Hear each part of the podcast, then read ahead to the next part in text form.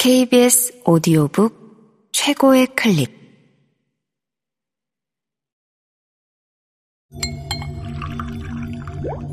KBS 오디오북.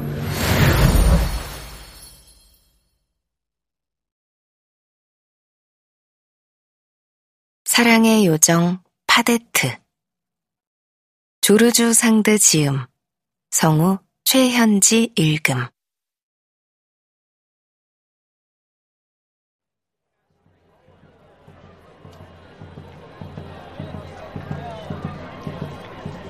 랑드리는 프리슈 마을에서 춤을 배웠다.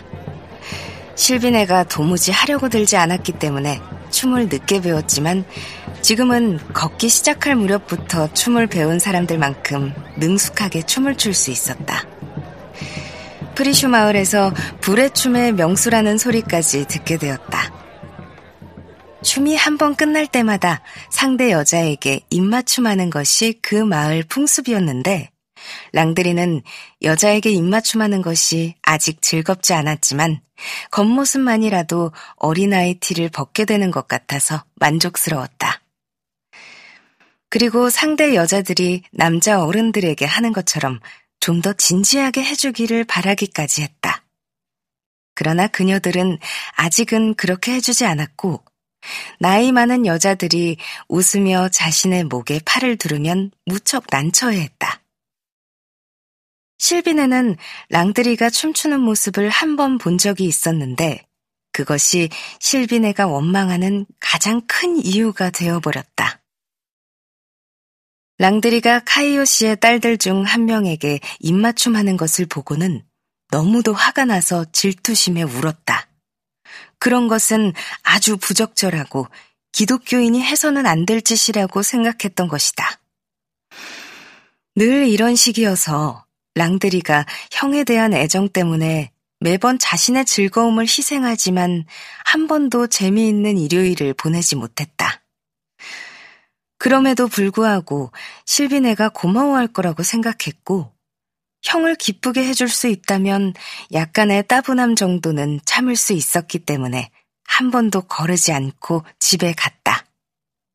그런데 카이오 씨 딸과 입맞춤한 것 때문에 일주일 내내 시비를 걸었던 형이 자기와 화해하기 싫어서 아예 집을 나가버린 것을 알자 이번에는 랑드리가 너무 슬퍼하며 가족을 떠난 이후 처음으로 눈물을 뚝뚝 흘렸다. 그는 부모님께 슬퍼하는 모습을 보이는 게 여전히 부끄러웠으며 부모님도 괴로워할지도 모르는데 거기에 괴로움을 보탤 수는 없다고 생각했기 때문에 숨어서 울어야만 했다. 하지만 누군가가 질투를 느껴야 한다면 실비네보다 랑드리에게 그럴 권리가 있다고 할 수 있다. 실비네가 어머니에게 더 귀여움을 받았고 바르보 씨도 속으로는 랑드리를 더 귀여워했지만 실비네에게 더 다정했으며 더 마음을 썼다. 실비네는 랑드리보다 몸이 튼튼하지 못했고 철이 없었고 응석바지여서 가족 모두가 실비네의 마음을 상하게 할까봐 두려워했다. 랑드리가 남의 집에 가서 고생하는 대신 실비네는 가족과 살고 있었으니 그가 운이 좋은 것이었다. 마음씨 좋은 랑드리도 이렇게 따져보니 처음으로 형이 자신을 부당하게 대했다고 생각하게 되었다. 천성적으로 착한 그는 지금까지는 형이 나쁘다고 생각한 적이 없었다. 형을 비난하기보다는 자신이 너무 건강해서 일과 놀이에 너무 열중했고, 형처럼 다정한 말을 하거나 섬세한 배려를 하지 못한 것을 마음속으로 책망하고 있었다. 그러나 이번만큼은 자신의 행동을 뒤돌아보아도 형의 애정을 배반하는 일은 그 무엇도 하지 않았다고 말할 수 있었다. 왜냐하면 그날 집에 오기 위해서 프리슈 마을의 젊은이들과 일주일 내내 계획했던 가재잡이 시합을 포기했기 때문이다. 그들은 자기들과 같이 가면 분명히 재미있을 것이라 말했다.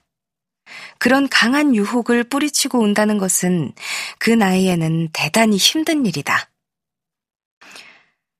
한참을 울고 난 뒤 그리 멀지 않은 곳에서 누군가가 울면서 계속 혼잣말하는 소리가 들려왔다. 시골 여자들은 슬픈 일을 당할 때면 흔히 그렇게 하곤 했다. 랑드리는 울음을 멈추고 가만히 귀를 기울였다. 우는 사람이 어머니라는 걸 알아차리고는 바로 어머니에게 달려갔다.